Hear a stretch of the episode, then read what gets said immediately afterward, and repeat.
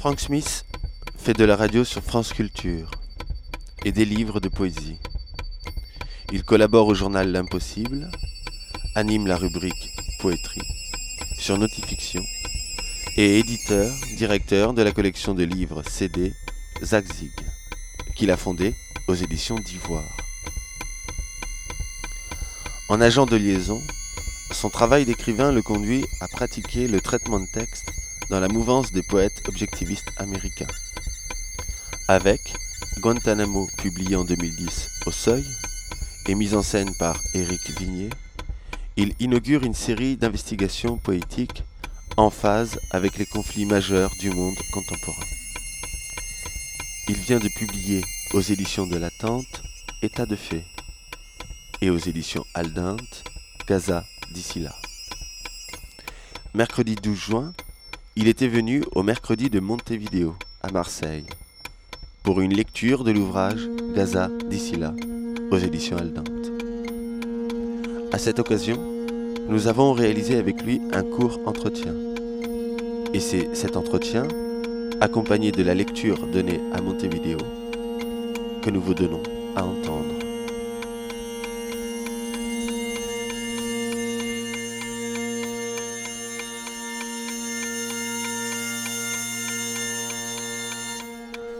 Frank Smith, bonjour. Bonjour. On est ici à Montevideo et euh, il y a peu de temps, euh, tu viens de, de lire un extrait de Gaza d'ici là, un livre qui vient de paraître aux éditions Aldente. Et lorsqu'on ouvre en fait euh, ce livre, il y a une phrase en exergue de Charles Resnikoff. Cette phrase en anglais, si tu veux bien nous la lire. First, there is the need, then the way, the name and the formula.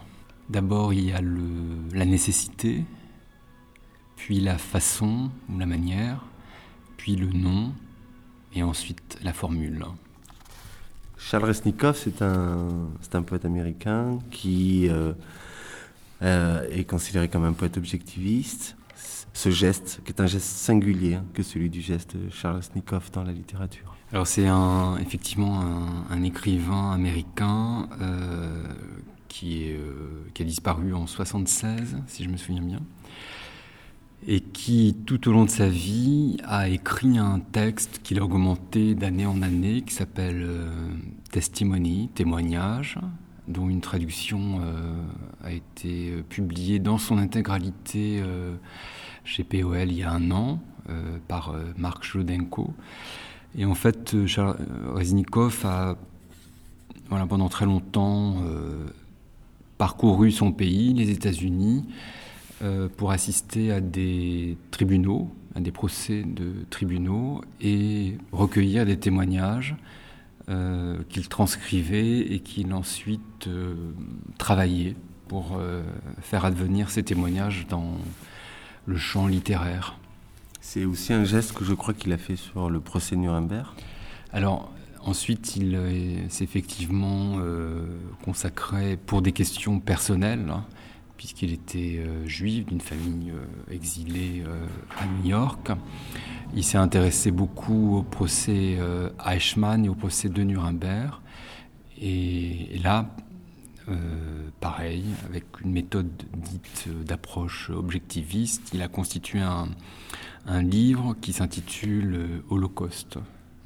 Alors s'il fallait un peu préciser cette méthode dite objectiviste, à partir de ce texte, hein, Gaza d'ici là, c'est un texte où il est noté qu'il est basé d'un rapport de l'ONU sur l'opération Plomb durci. Pour bien préciser, il n'y a eu aucun ajout euh, sur euh, le, rapport, c'est-à-dire que c'est bien le texte même du rapport, les témoignages précisément dans ce rapport, et c'est une opération de versification en fait de ces témoignages. Effectivement, je prends appui sur un document qui devient un document poétique. Ce document est donc le rapport Goldstone, qui a été commandité par l'ONU à l'issue de ce qu'on a appelé l'opération Plomb durci, qui est l'incursion euh, de l'armée israélienne dans la bande de Gaza fin 2008. C'est un travail euh, de versification, mais avant même la versification, c'est un travail de traduction et de translation. J'aime beaucoup le mot translation, déjà parce qu'il veut dire euh, traduction en anglais. Et puis translation, c'est euh, déplacer des informations euh, à la fois sur le plan quantitatif et sur le plan qualitatif, les déplacer sans les déformer. On les transforme, mais on ne les déforme pas. Euh, voilà, c'est un peu pour symboliser ce que pourrait être une opération euh, de type objectiviste, euh, donc partir d'un document qui est ancré et construit dans une langue juridique et qui, à l'arrivée, j'espère, produit une substance d'ordre poétique. Gaza, d'ici là. Ce texte se concentre sur les événements qui ont eu lieu lors des interventions militaires menées à Gaza entre le 27 décembre 2008 et le 19 janvier 2009, sous le nom Opération Plomb durci. C'est un texte qui est fondé sur une publication de l'ONU, rapport de la mission d'établissement des faits de l'Organisation des Nations Unies sur le conflit de Gaza. Première partie. Ici. Séquence 1.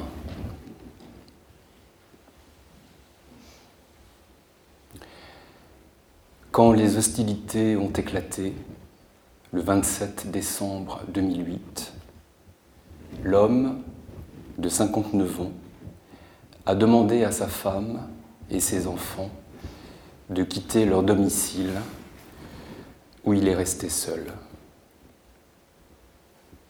Le neuvième jour des opérations, après une journée de bombardement d'artillerie, les forces terrestres ont envahi la partie nord-ouest du secteur où se trouvait la maison de l'homme.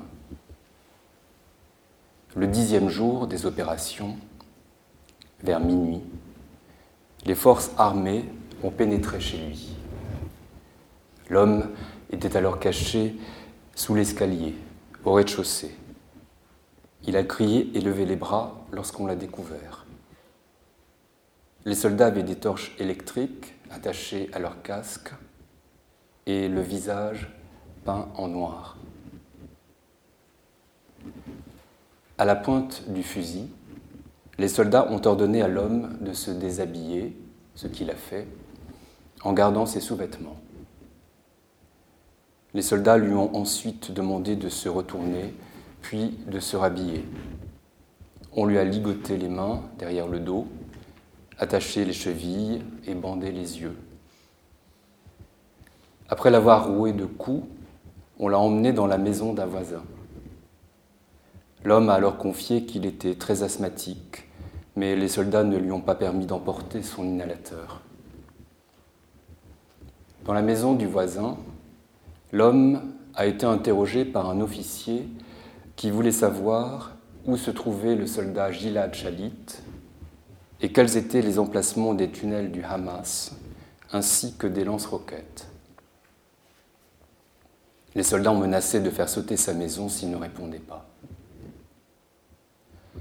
L'homme a déclaré ne rien savoir de tout cela et fait valoir qu'il avait travaillé pendant plus de 30 ans en Israël, où il avait construit des centaines de maisons. L'homme parle bien l'hébreu, et c'est dans cette langue qu'il communiquait avec les soldats.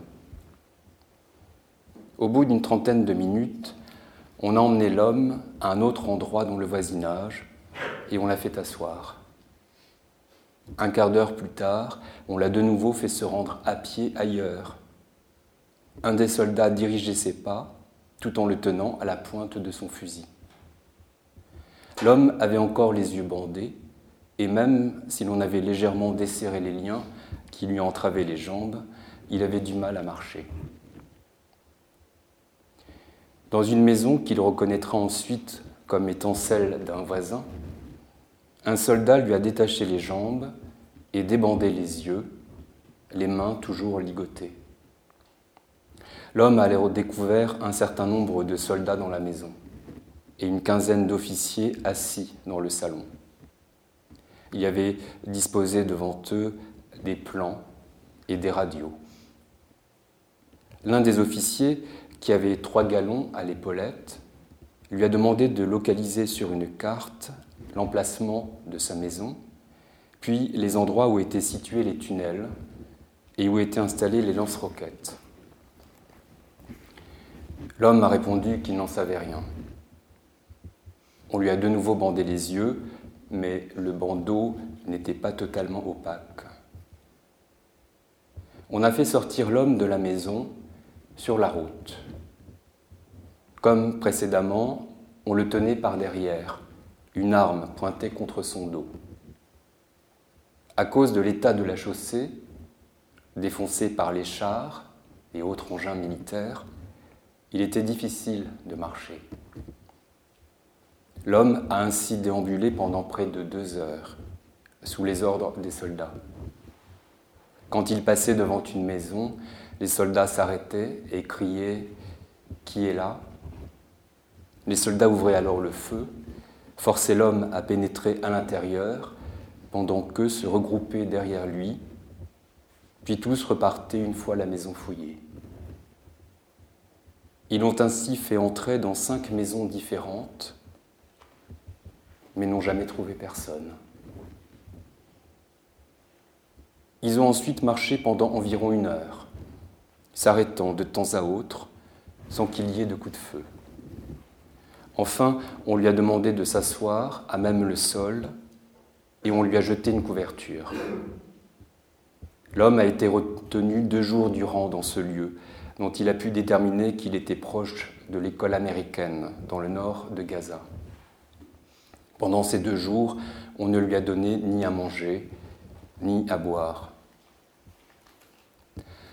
L'homme a ensuite été transporté, toujours les yeux bandés, dans ce qu'il pense être un char, pendant à peu près une heure et demie, jusqu'à un autre endroit encore, dont il pense qu'il s'agissait de Netzarim, où on l'a jeté à terre. On l'a retenu là deux jours et deux nuits, en plein air. Et pendant tout ce temps, les soldats ont refusé de lui donner une couverture.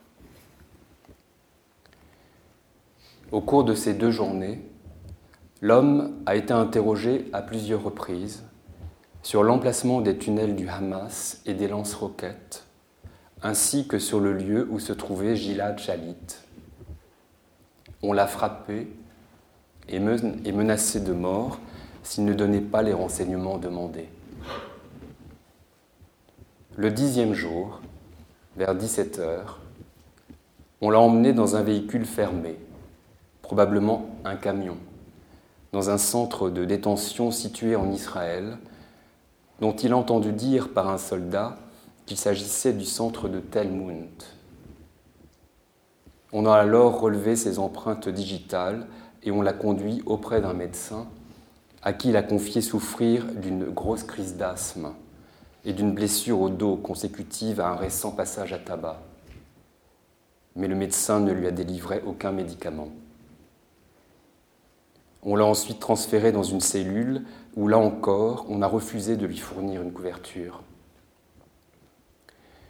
L'homme a de nouveau été interrogé dans le centre de détention, cette fois par des civils, puis transféré dans un autre lieu encore, où il a été détenu avec une cinquantaine d'Arabes.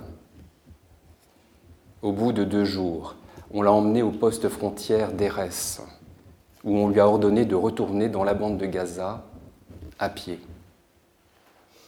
Les soldats lui ont tiré autour des pieds et par-dessus la tête alors qu'il s'en allait. Au bout de plusieurs heures, l'homme a finalement réussi à atteindre la maison de sa sœur, où il s'est effondré. On a pu le conduire ensuite à l'hôpital.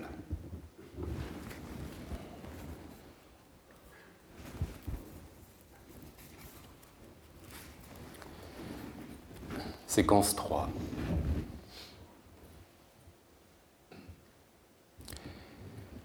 C'est un quartier qui fait partie d'une agglomération située au sud de la ville de Gaza. Il est délimité à l'est par la rue Al-Sekka, qui en cet endroit est parallèle à la rue Salah ad-Din, tout proche. Il abrite les membres de la famille élargie dont il tient son nom, ainsi que d'autres familles. Dans ce secteur d'aspect rural se trouvaient des maisons flanquées de poulaillers, agrémentées d'oliveraies ou de figuerets, et jouxtant de petites parcelles cultivées. Il se dressait au centre du quartier une petite mosquée. Arrivant de l'Est, les forces terrestres participant à l'offensive ont atteint le quartier le neuvième jour des opérations vers 4 heures du matin. Ces forces armées étaient, selon toute probabilité, appuyées par des unités héliportées, dont les membres étaient postés sur le toit terrasse de plusieurs maisons du secteur. Les habitants du quartier ont déclaré qu'il y avait eu des tirs dans la nuit du 8e au 9e jour, ainsi que la nuit suivante, et n'ont affirmé n'avoir aperçu alors aucun combattant palestinien. Parmi les graffitis déposés dans l'une des maisons par des soldats figuraient les inscriptions suivantes.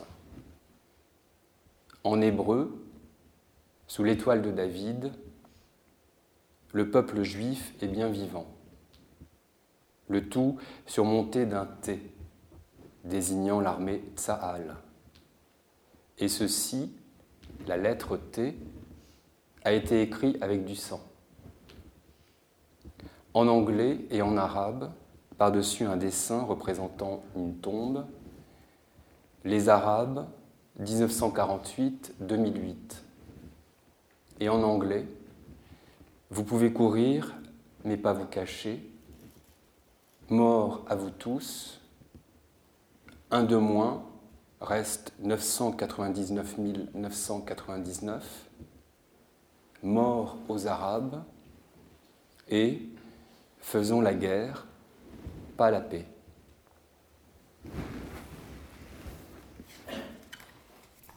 Il y a trois euh, caractéristiques ou trois effets qui se produisent. C'est d'abord un effacement de l'auteur c'est-à-dire qu'il y a vraiment, oui, un effacement de, la signature. Euh, il y a aussi une, euh, une, mise à distance de tout ce qui relève de l'affect, et peut-être du coup aussi du, pathos, en fait. Et euh, puis une, une, troisième caractéristique que je vais noter, c'est pour le coup un effet stylistique très mineur, en fait, qui est uniquement soit l'ajout d'une virgule, soit peut-être dans le texte l'ajout de points d'interrogation, le passage en mode interrogatif par exemple, donc des effets très mineurs qui se jouent à même la syntaxe. C'est tout à fait ça, c'est un travail de paupérisation, de réduction, d'amoindrissement de la langue. Euh, je suis... Euh, je me sens anéanti par... Euh, la surexpression sur tous les sujets environnants du monde. Euh, aujourd'hui, tout le monde a une opinion sur tout. Et je n'en peux plus de vivre dans ce monde où on est envahi par l'image, euh, on, a pu à le dire, mais aussi par le discours. Euh, et donc c'est aussi une, position qui se situe à l'inverse euh, de ce qu'on connaît euh, aujourd'hui, qui est basé sur l'extrapolation, le commentaire du commentaire, la sur, le surenchérissement de la parole. Donc c'est une méfiance à cet endroit-là, ce qui me conduit donc à une approche effectivement où l'autorité octoriale est à effacer, euh, le contenu à dépassionner et les effets stylistiques à être amoindris.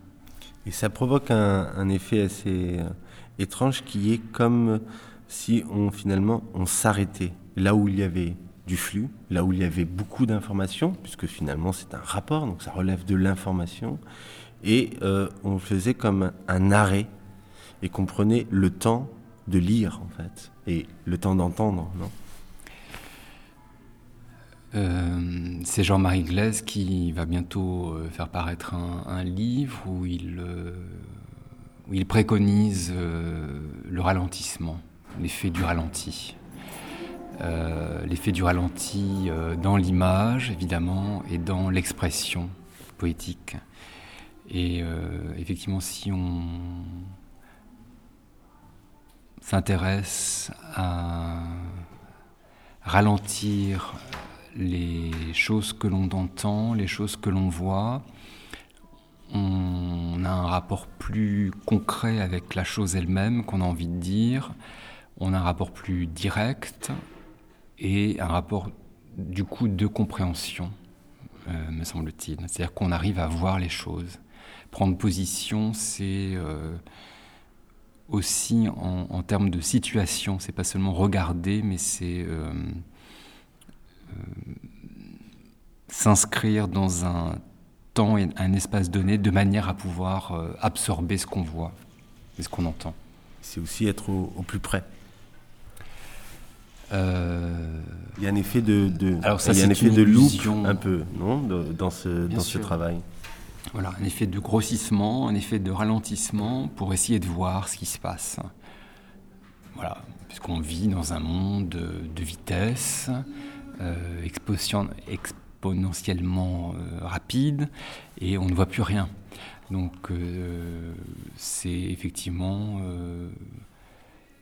se pencher sur la chose telle qu'en elle-même, même si c'est une illusion, il n'y a aucun doute là-dessus. Mais bon, une tentative quand même de s'approcher. Séquence 4. L'une des premières maisons du quartier, où les soldats ont fait irruption le neuvième jour des opérations vers 5 heures du matin, n'est-elle pas celle de l'homme, âgé de 45 ans? Les soldats n'y ont-ils pas pénétré en force en lançant un engin explosif? Une grenade, peut-être? Alerté par le fracas de l'explosion émergeant de la fumée et des flammes, l'homme ne s'est-il pas avancé bras en l'air en déclarant qu'il était le propriétaire des lieux? Les soldats ne l'ont-ils pas aussitôt abattu alors qu'il tenait en main sa carte d'identité et son permis de conduire israélien? Les soldats n'ont-ils pas ensuite ouvert le feu dans la pièce où se trouvaient les autres membres de la famille, au nombre d'une vingtaine. Plusieurs d'entre eux n'ont-ils pas été blessés, dont un garçon de 4 ans, grièvement touché? Des soldats équipés de matériel de vision nocturne n'ont-ils pas pénétré dans des lieux à leur tour et n'ont-ils pas examiné en détail chacun des occupants? Ne sont-ils pas ensuite passés dans la pièce voisine qu'ils ont incendiée? La fumée qui s'échappait alors, N'a-t-elle pas tardé à suffoquer les membres de la famille tout entière? Un témoin ne se souvient-il pas avoir aperçu une écume blanchâtre sortir de la bouche de son neveu, un enfant de 17 mois, et l'avoir aidé à respirer? Vers 6h30 du matin, les soldats n'ont-ils pas ordonné aux membres de la famille de quitter la maison? Ne pouvant faire autrement que de laisser sur place le corps de l'homme, mais portant le garçon de quatre ans qui respirait encore. Les membres de la famille n'ont-ils pas tenté d'entrer chez un oncle qui habitait la maison voisine, et n'en ont-ils pas été empêchés par des soldats? Les soldats ne leur ont-ils pas alors demandé de quitter le quartier en suivant la route principale, mais après avoir parcouru quelques mètres, n'ont-ils pas été stoppés par un autre groupe de militaires? Qui ont ordonné aux hommes de se déshabiller complètement. L'un des fils de l'homme, qui portait son petit frère grièvement blessé, ne les a-t-il pas conjurés de le laisser poursuivre seul jusqu'à Gaza? Les soldats ne lui auraient-ils pas répondu par des injures? Les soldats n'auraient-ils pas dit Vous êtes de sales arabes et allez donc à Nizarim? Le fils de l'homme, sa femme et d'autres membres de la famille ne se sont-ils pas alors réfugiés chez un oncle qui habitait le quartier? De là n'ont-ils pas appelé la société du Croissant Rouge? Le même jour, vers 16 heures, une ambulance n'est-elle pas parvenue à se frayer un chemin jusqu'aux abords de la maison où se trouvait le petit blessé? Et les forces armées n'ont-elles pas empêché le personnel du Croissant Rouge de lui porter secours? Le garçon n'est-il pas mort vers 2 heures du matin, dans la nuit du 9e au 10e jour? Le lendemain matin, les occupants de la maison, soit environ 45 personnes, n'ont-ils pas décidé de quitter les lieux? Arborant des drapeaux blancs, ne se sont-ils pas dirigés vers la rue Salah ad-Din Là, des soldats ne leur ont-ils pas ordonné de regagner la maison d'où ils venaient? Mais n'ont-ils pas tenté de poursuivre leur route malgré tout en direction de Gaza? Les soldats n'ont-ils pas alors ouvert le feu sur eux en visant les pieds, sans toutefois toucher personne? Après avoir parcouru deux kilomètres le long de la rue Salah en direction du sud, n'ont-ils pas pu trouver des ambulances qui ont pris en charge les blessés et les, et les ont transportés à l'hôpital à Gaza?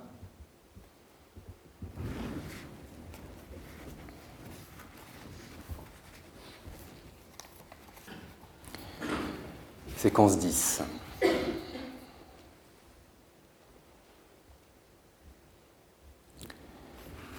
Dans la nuit du 9e au 10e jour des opérations, l'homme, sa femme et leurs enfants se trouvaient rassemblés chez eux. Espérant être ainsi mieux protégés au cas où ils seraient exposés à des tirs, ils avaient posé leur matelas à même le sol de la maison. Vers 1h30 du matin, la femme a entendu une forte explosion qui a ébranlé la maison et fait voler les vitres en éclats.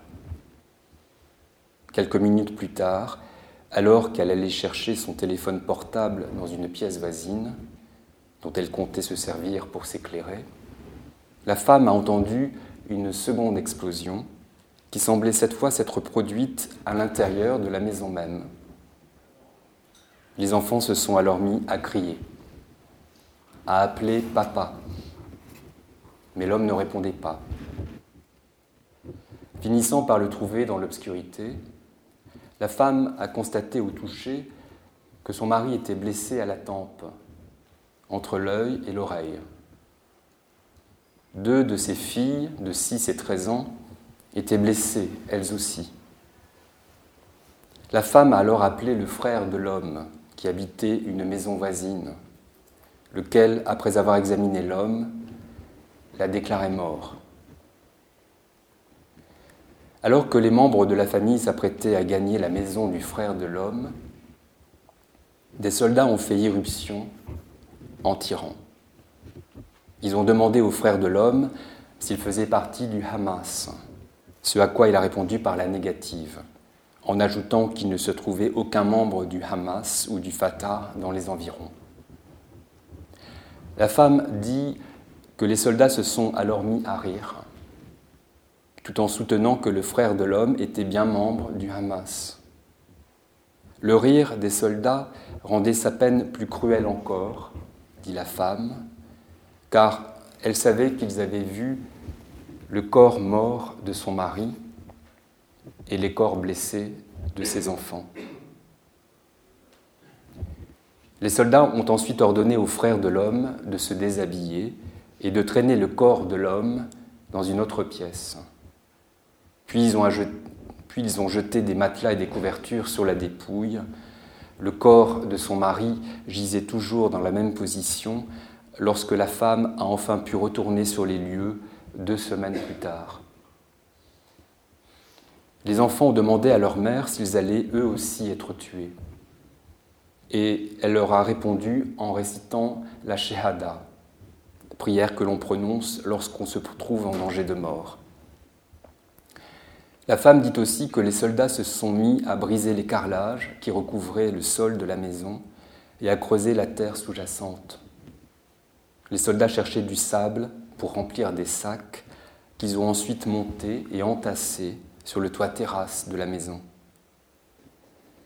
Après être restés assis par terre un certain temps sur ordre des soldats, la femme, ses enfants et le frère de l'homme ont été transférés dans la maison de ce dernier, où se trouvaient quatre autres ménages faisant partie de leur famille élargie.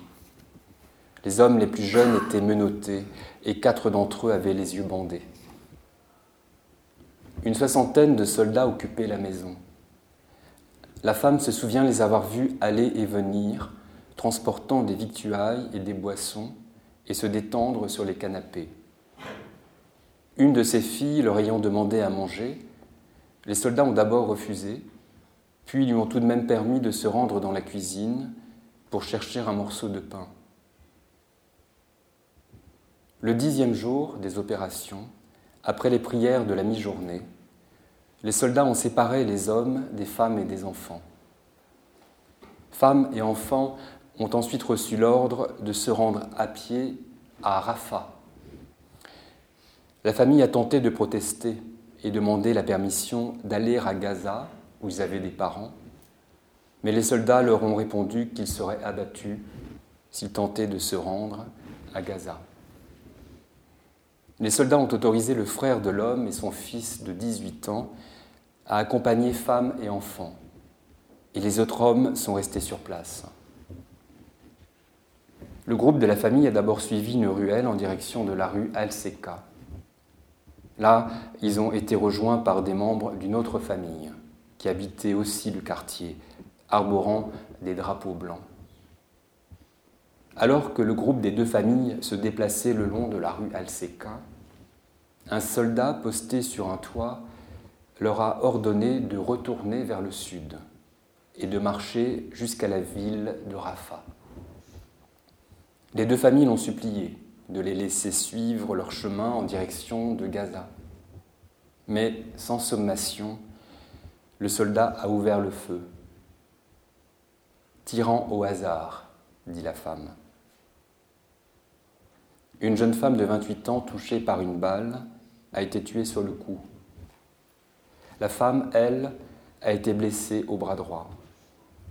Sa fillette de 3 ans a aussi été blessée à la poitrine. La femme, portant sa fille de 3 ans, ses autres enfants, sa belle-mère et le reste du groupe ont poursuivi leur chemin et réussi à se réfugier dans une maison voisine. Le groupe a quitté les lieux quelques heures plus tard et en même temps que d'autres familles, s'est mis à marcher vers la rue Salah ad-Din, puis s'est dirigé vers le sud. Lorsqu'ils sont parvenus à hauteur de l'oued de Gaza, un automobiliste a pris en charge la femme et sa fille de trois ans et les a transportés jusqu'à un hôpital, à Der el-Bala. La fille de trois ans a succombé à ses blessures peu après son admission à l'hôpital.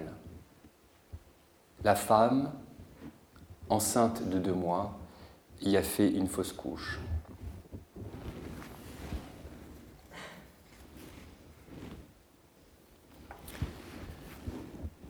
Séquence 15.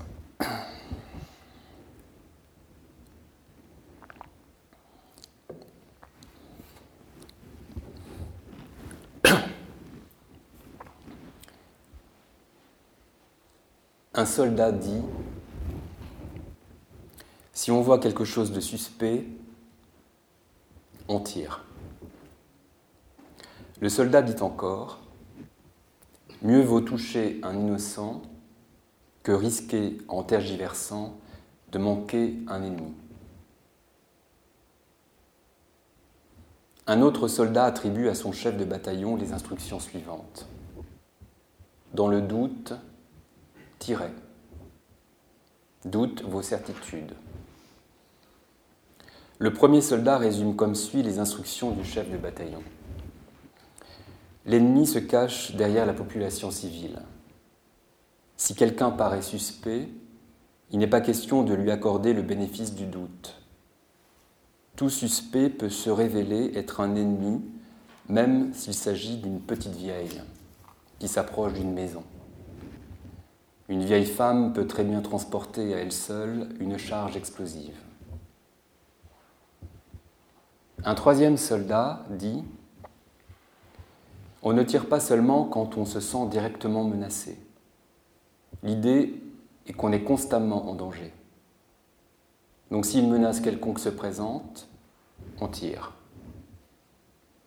Personne ne nous a jamais dit tirer sans faire de détails ou tirer sur tout ce qui bouge. Cependant, nous n'avons pas non plus l'ordre de n'ouvrir le feu qu'en cas de danger tangible. Certains soldats disent avoir approuvé les instructions selon lesquelles ils devaient tirer en cas de doute. L'un d'entre eux dit Il y a une différence entre la guerre en milieu urbain et des accrochages bien circonscrits. En milieu urbain, l'ennemi, c'est tout le monde. En milieu urbain, il n'y a pas d'innocent. Un autre soldat dit quant à lui que le principe opérationnel le met très mal à l'aise et raconte que lui-même et ses camarades ont tenté d'interroger à ce sujet le commandement de leur unité après qu'un tir eût mortellement touché un homme manifestement innocent. Le second principe opérationnel est exposé en ces termes par l'un des soldats. Cette pratique, l'établissement de postes avancés dans les secteurs contrôlés par les forces armées après l'invasion terrestre de la bande de Gaza, consiste notamment à tracer des lignes rouges. On tire systématiquement sur quiconque franchit une telle ligne. On tire dans l'intention de tuer. Jean-Philippe euh, Gazier a écrit un, petit texte dans euh, Mediapart euh, sur l'ouvrage et il dit ceci L'enjeu est de se situer là où le fait et le langage sont indissociables, où le monde ne se distingue pas du langage qui le dit, et où le langage est aussi ce qui produit le monde. C'est très beau. Et est-ce que c'est là qu'on peut commencer à parler de poésie Oui, pour moi, l'acte de poésie, c'est euh, faire advenir euh, un questionnement sur le monde où l'on est, où l'on parle, d'où l'on parle, et dérouler, essayer de dérouler ce questionnement pour appréhender euh, ce que parler veut dire, donc ce qu'être veut dire, puisqu'on est des êtres de parole, on n'est pas des animaux. Et c'est aussi cette idée qui, moi, m'a fait résonner avec un univers non assez proche de celui de Jean-Luc Nancy, d'une certaine manière où le monde s'exprime aussi, au sens où il, il parle d'une certaine manière. Et en fait, euh, euh, il ventriloque ou nous le ventriloquons. Quoi. Il est parlé. Il est parlé. Il est parlé. Il, euh, il est parlé, c'est c'est à nous de l'entendre par effet de ralentissement, par effet d'attention. En fait, l'attention, elle est forcément dans une prise de temps, dans, un, dans un temps donné. C'est assez joli l'expression temps donné. Euh, puisqu'on ne se donne plus le temps.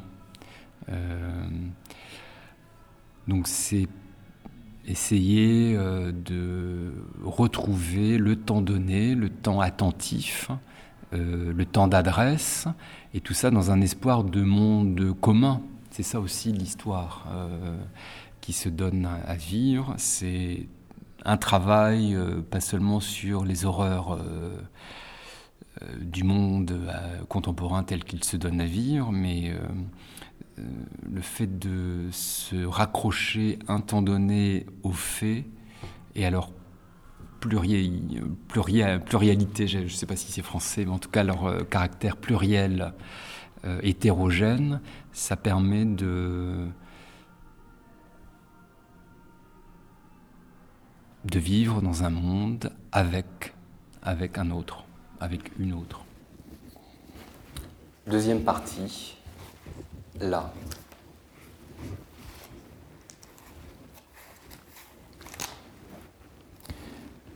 Nétivote, Bercheba, Ashdod, Kerem Shalom, Holit, Yevoul, Yatet, Talmaï Yosef, Nir Itchak, Yesha, Tzohar, Ain Absor, Magen, Nir Os, Nirim, Kisufim, Reim, Be'eri, Alumim, Yavne, Salar ad-Dinorot, Kfar Aza, Kuma, Mefalsim, Zderot, Dorot, Bror Hailil, Yad Mordechai, Carminia, Netiv HaAzara.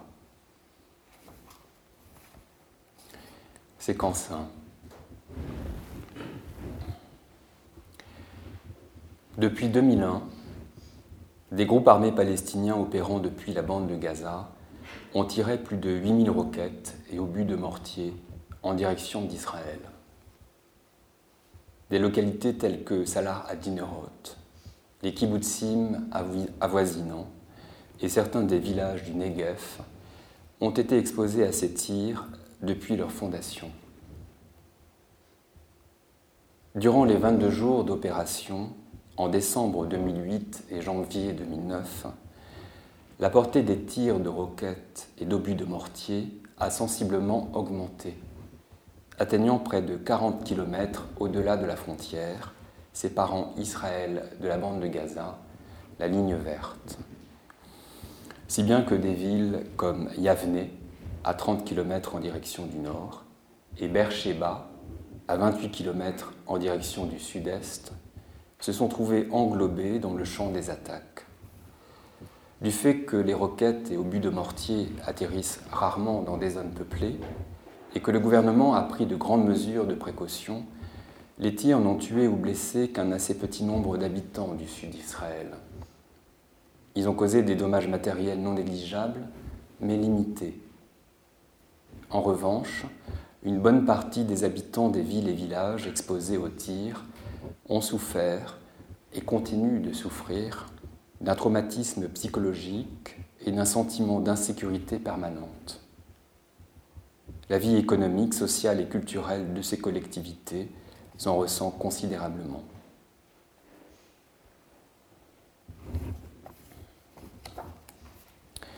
Séquence 6. Le système Zveda Adom, couleur rouge, est un dispositif radar d'alerte rapide dont les forces armées ont équipé les villes du sud d'Israël. Il a été installé à Salar ad en 2002 et dans différents quartiers d'Ashkelon en 2005 et en 2006. Lorsque le dispositif d'alerte rapide détecte la trace radar caractéristique du lancement d'une roquette depuis Gaza, il déclenche automatiquement le système d'alerte radio qui dessert les localités et les bases militaires proches de la bande de Gaza. Il diffuse alors un signal électronique à deux tons, répété une fois et suivi d'un bref message enregistré. Les mots Zveda Adom, couleur rouge, prononcés par une voix féminine. Le message d'alerte est répété tant que des tirs sont, sont détectés et que toutes les roquettes n'ont pas atterri. À Salar à Dinerot, le système donne l'alerte environ 15 secondes avant l'impact d'un projectile. Le laps de temps qui s'écoule entre l'alerte et l'impact est d'autant plus long que la localité est plus éloignée de la bande de Gaza. Les habitants d'Ashkelon évaluent à une vingtaine de secondes le délai dont ils disposent pour se mettre en lieu sûr. Plus au nord, les habitants de la ville d'Ashdod et ceux de Beersheba, dans le Negev, estiment disposer après l'alerte de 40 à 45 secondes. Mais le système Zveda Adom n'est pas infaillible. Un habitant dit qu'il n'a pas détecté une roquette qui a explosé à Salah ad-Din le 21 mai 2007, tuant une personne et en blessant deux autres. Il arrive aussi que le système donne de fausses alertes, ce qui a conduit les autorités d'Ashkelon à le désactiver en mai 2008. Il n'en a résulté que le 14 mai 2008, une roquette dont le tir n'avait pas été annoncé par une alerte a touché un centre commercial, blessant grièvement trois personnes. Selon les organismes responsables des services de santé mentale, le déclenchement périodique du système Zveda Adom et aussi la hantise d'attaques non détectées par ce système ont de profondes répercussions psychologiques sur les habitants des zones qui se trouvent à portée des lance-roquettes et des mortiers de la bande de Gaza. Il y a quelques années, on a entrepris de fortifier les villes du sud d'Israël en les équipant d'abris. Certaines maisons individuelles et certains immeubles collectifs comprennent désormais des locaux à l'épreuve des bombardements. En mars 2008, on a équipé à Salah ad-Dinerot 120 arrêts d'autobus d'abris fortifiés. Tous les bâtiments scolaires de Salah ad-Dinerot ont également été fortifiés de manière à résister au bombardement à la roquette. Environ 5000 habitants du sud d'Israël, pour la plupart des immigrants âgés originaires de l'ex-Union soviétique, n'ont pas accès à un abri privé, un abri privé et ne peuvent pas non plus se réfugier dans un abri public. Certaines familles ont d'ailleurs condamné les étages supérieurs de leur maison pour partager une seule pièce du rez-de-chaussée parce qu'elles redoutaient une défaillance du système d'alerte ou craignaient, lorsque celui-ci fonctionnait, de ne pas avoir le temps de descendre les étages pour se mettre à l'abri. En mars 2009, un centre de récréation se trouvant dans un bâtiment renforcé, conçu pour permettre aux enfants de jouer sans s'exposer aux tirs de roquettes, a été inauguré à Salah Adinerot. Il existe aussi à Salah Adinerot des cours de récréation fortifiés équipés de tunnels en béton peints dans des couleurs qui leur donnent l'aspect de grosses chenilles. Le décompte des morts et des blessés ne donne-t-il pas toute la mesure des incidences que les tirs ont sur la population exposée? 92% des habitants de Salah Adinerot n'ont-ils pas vu ou entendu des roquettes exploser durant la période allant jusqu'à juillet 2009 La maison de 56% d'entre eux n'a-t-elle pas été touchée par des éclats d'engins explosifs? Et 65% d'entre eux ne connaissent-ils pas quelqu'un qui a été blessé lors d'une attaque? Entre le 18 juin 2008 et le 31 juillet 2009, quatre personnes, trois civils et un militaire, n'ont-elles pas été tuées en Israël par des roquettes ou des obus de mortier tirés depuis la bande de Gaza? Le 27 décembre 2008, un habitant de Netivot de 58 ans n'a-t-il pas été tué par l'explosion d'une roquette depuis Gaza qui a touché un immeuble collectif. Le 29 décembre 2008, à Ashkelon, l'explosion sur un chantier d'un missile Grad tiré depuis Gaza. N'a-t-elle pas tué un homme de 27 ans habitant l'implantation bédouine d'Arohar, dans le Negev? Le 29 décembre 2008, une attaque au mortier dirigée contre une base militaire proche de Nahal Oz n'a-t-elle pas tué un soldat de 38 ans, originaire de la ville druze de Daliat el Carmel? Je ne sais pas quels sont les effets que ça a suscité ou si ça euh, a suscité l'effet que j'ai entendu euh, tout à l'heure dans la salle. Mais euh, ce que j'ai entendu, une question qui vous a été posée, qui est le fait qu'un soupçon s'est soudain porté sur ce geste d'écrire. Une méfiance, comme si on s'était mis à se méfier de l'écriture même.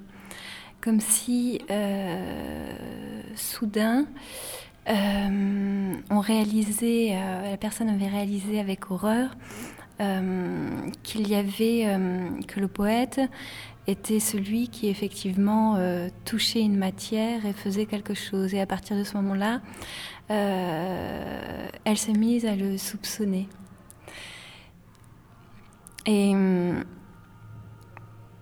je me suis demandé aussi sur, euh, bah, sur la proposition de ce livre, si finalement ce livre et ce poème ne nous demandait pas de renoncer à la preuve. Euh, déjà sur la méfiance, euh, je pense que c'est difficile quand on n'a pas l'habitude tout simplement d'entendre ce genre de travail hein, poétique. Euh, c'est difficile de, de, comprendre que on puisse écrire en renonciation de l'imaginaire, de l'imagination, de la signature de l'auteur. tout ça, ce sont des, sont des, mots d'ordre euh, qui, euh, qui dominent euh, la création littéraire contemporaine, l'absolu du roman, et puis pas n'importe quel roman, etc. Donc renoncer à tout ça, je pense qu'effectivement ça peut inciter à une certaine méfiance quand un texte se propose dans son appauvrissement le plus prolétaire, si je puis dire. Euh, après, sur l'idée de... C'est difficile de répondre à cette question. Euh, parce que la question de la preuve. Euh, Peut-être aussi c'est cette idée que il n'y a pas dans de ça du témoignage. On ne peut pas descendre de ça du témoignage.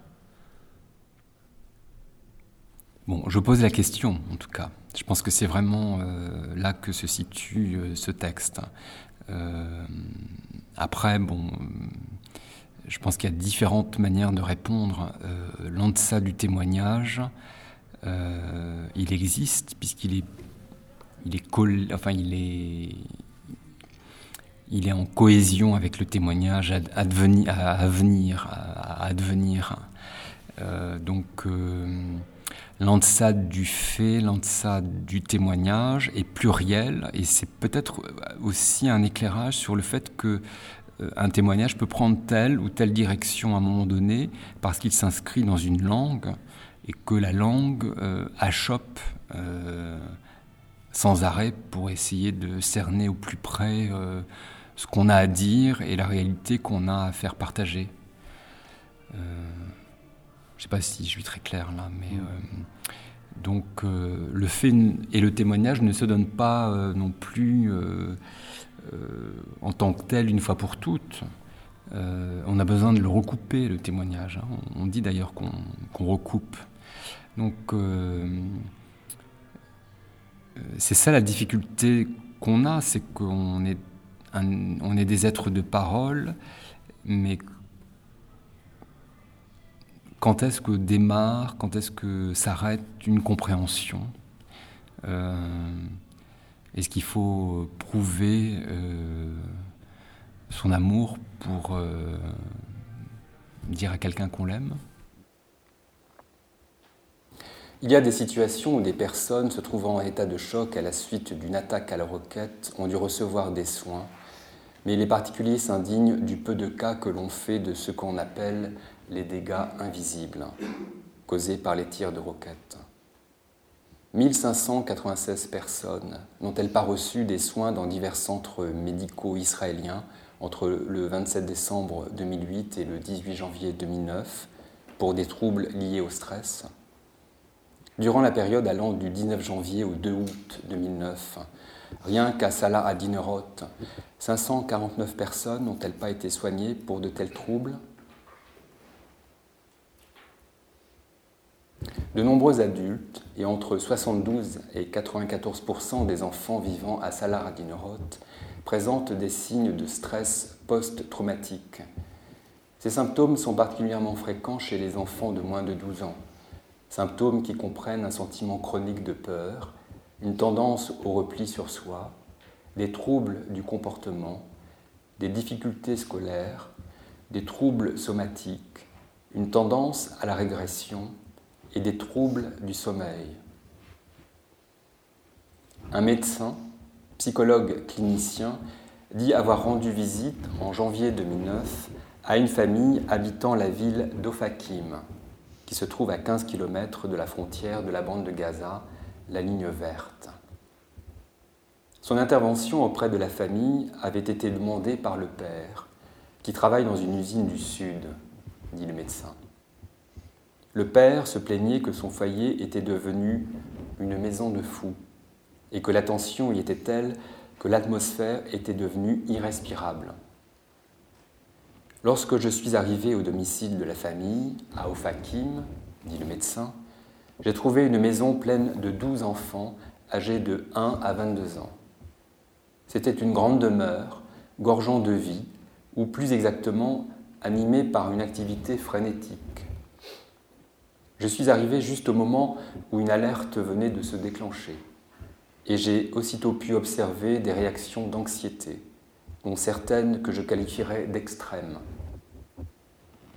La mère hurlait à plein poumon. Sa sœur était devenue blanche comme un linge.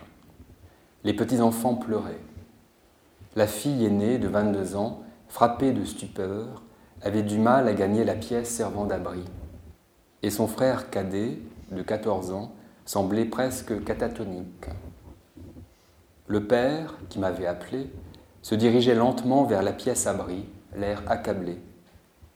Se tournant vers moi et désignant du doigt les membres de sa famille, le père m'a dit Vous voyez ce que je dois endurer tous les jours. Sa fille lui criait de se dépêcher, mais il semblait que plus elle criait, plus il ralentissait le pas. La fille et le père se sont alors mis à se disputer très bruyamment, et tous les autres membres de la famille y sont allés de leur propre couplet, dit encore le médecin. Une femme qui travaille dans un centre de soutien psychologique à Salah à Dinoroth dit que les 18 thérapeutes du centre ont soigné plus de 300 personnes pendant les opérations militaires de Gaza, notant que les symptômes post-traumatiques étaient particulièrement marqués chez les enfants. Elle dit également que les effets traumatiques étaient produits non seulement par les explosions de roquettes, mais aussi par le déclenchement périodique du système d'alerte, qu'il soit ou non suivi d'une frappe. Une femme de Beersheba dit que souffrant d'insomnie provoquée par des crises de panique, elle a dû partir de chez elle et aller s'installer chez des parents. Le 29 juillet 2009, un journaliste qui a habité à Salah à Dineroth d'avril 2008 à mai 2009 évoque en ces termes les effets psychologiques de la menace constante de tirs de roquettes. On s'y fait plus ou moins. Cependant, cette menace change votre vision du monde extérieur, la manière dont il fonctionne, pour toujours. On n'a plus la même conception de la normalité pour toujours. On n'est plus sûr de rien pour toujours. Pour les enfants, les figures traditionnelles de l'autorité, la mère, le père, ne comptent plus pour toujours. On a l'impression que plus rien ne vous protège pour toujours, que rien ne vous protégera plus vraiment pour toujours.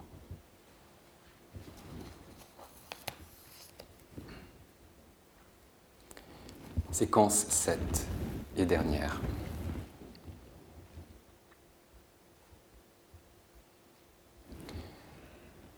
Les tirs de roquettes qui ont touché des villes et des villages du sud d'Israël ont fait des dégâts matériels localisés, endommageant notamment des maisons d'habitation et des véhicules automobiles.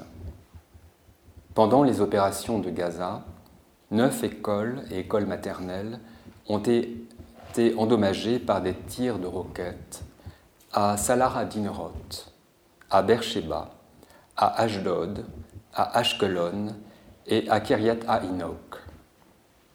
À Ashdod, ce sont deux écoles maternelles qui ont été endommagées.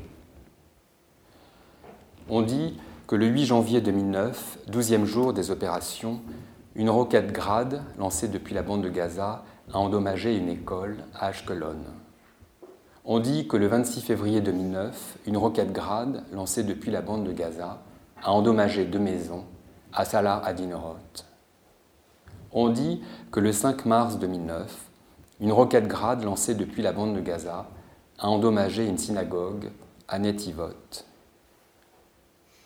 On dit que les alertes fréquentes qui obligent la population à se réfugier dans des abris, les frappes à la roquette et le traumatisme psychologique persistant qui résulte des alertes et des attaques ont entravé l'exercice par les enfants et les jeunes adultes des localités exposées du sud d'Israël de leur droit à l'éducation.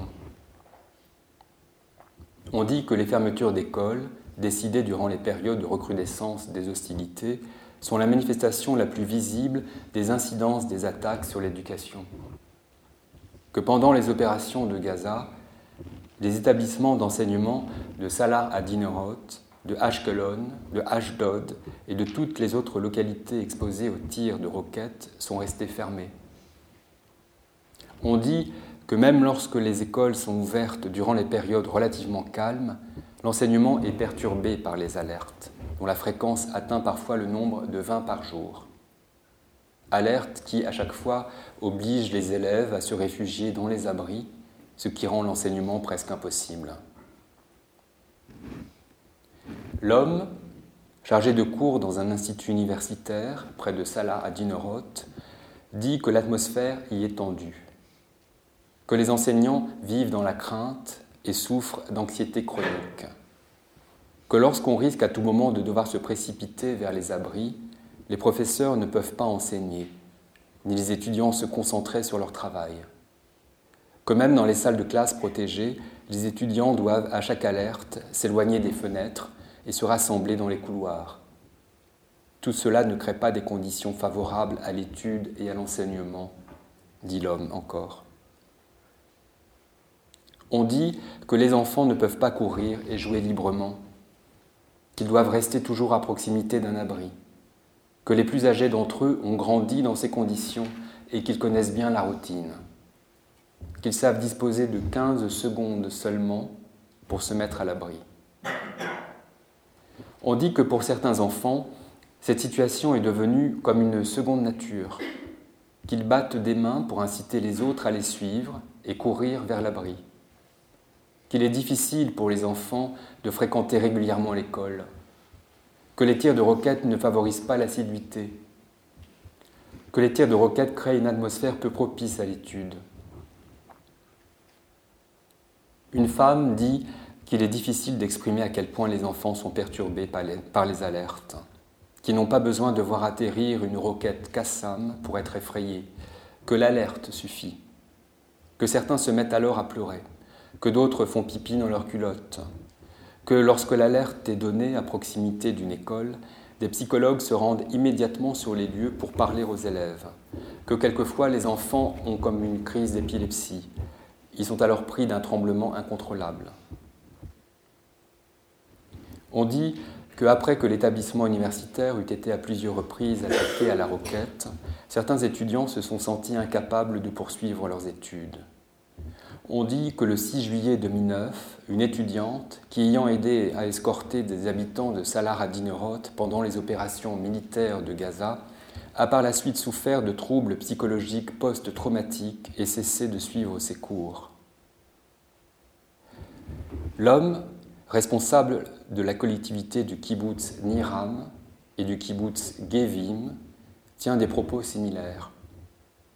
L'homme dit que de plus en plus de familles avec de jeunes enfants quittent les kibbutzim pour s'installer dans des zones plus sûres, ce qui rend la gestion des services d'éducation à l'usage du kibbutzim de plus en plus difficile.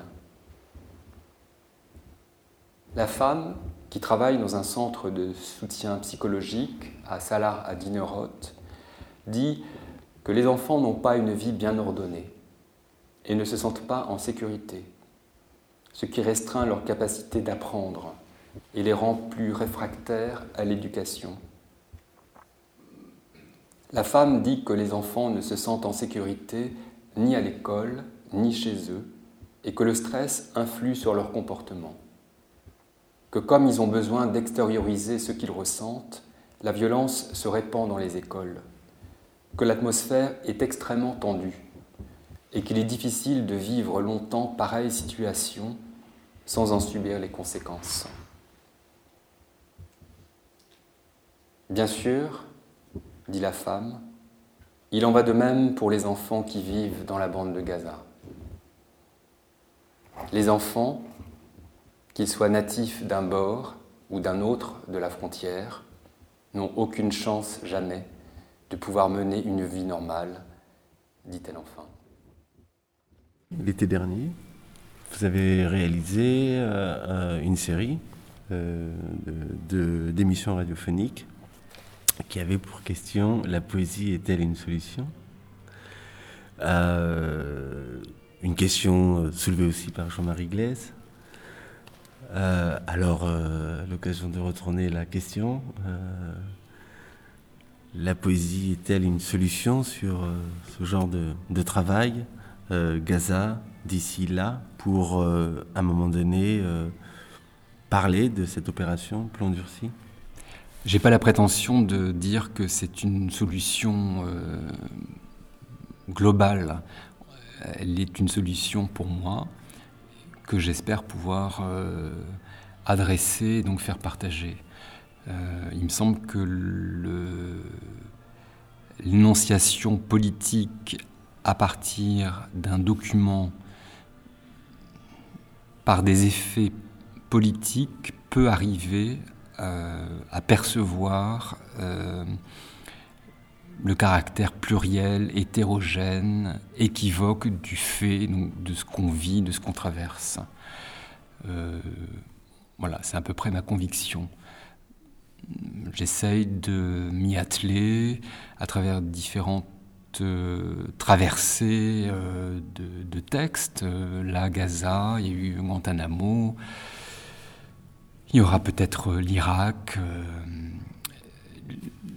c'est hmm, c'est une solution proposée euh, par rapport à ce qu'on disait au, départ, c'est-à-dire l'aspect un peu chaotique, surmédiatique,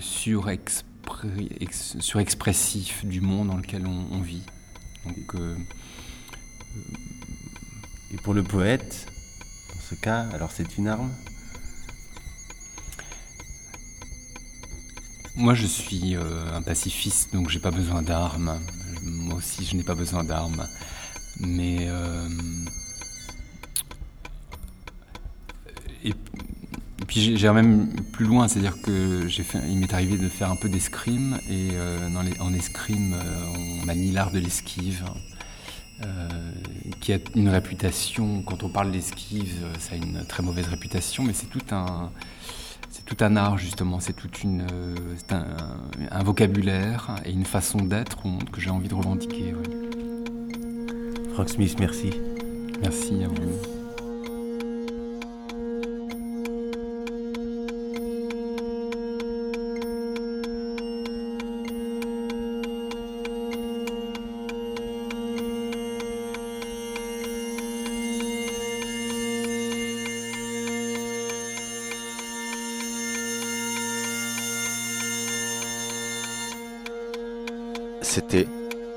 Un entretien avec Frank Smith, qui vient de publier aux éditions de l'attente État de feu et aux éditions Aldinte Gaza d'ici là.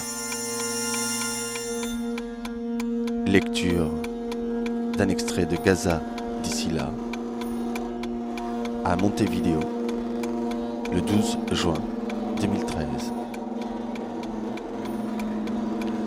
Remerciements à Frank Smith et à Montevideo, ainsi qu'aux éditions Aldante.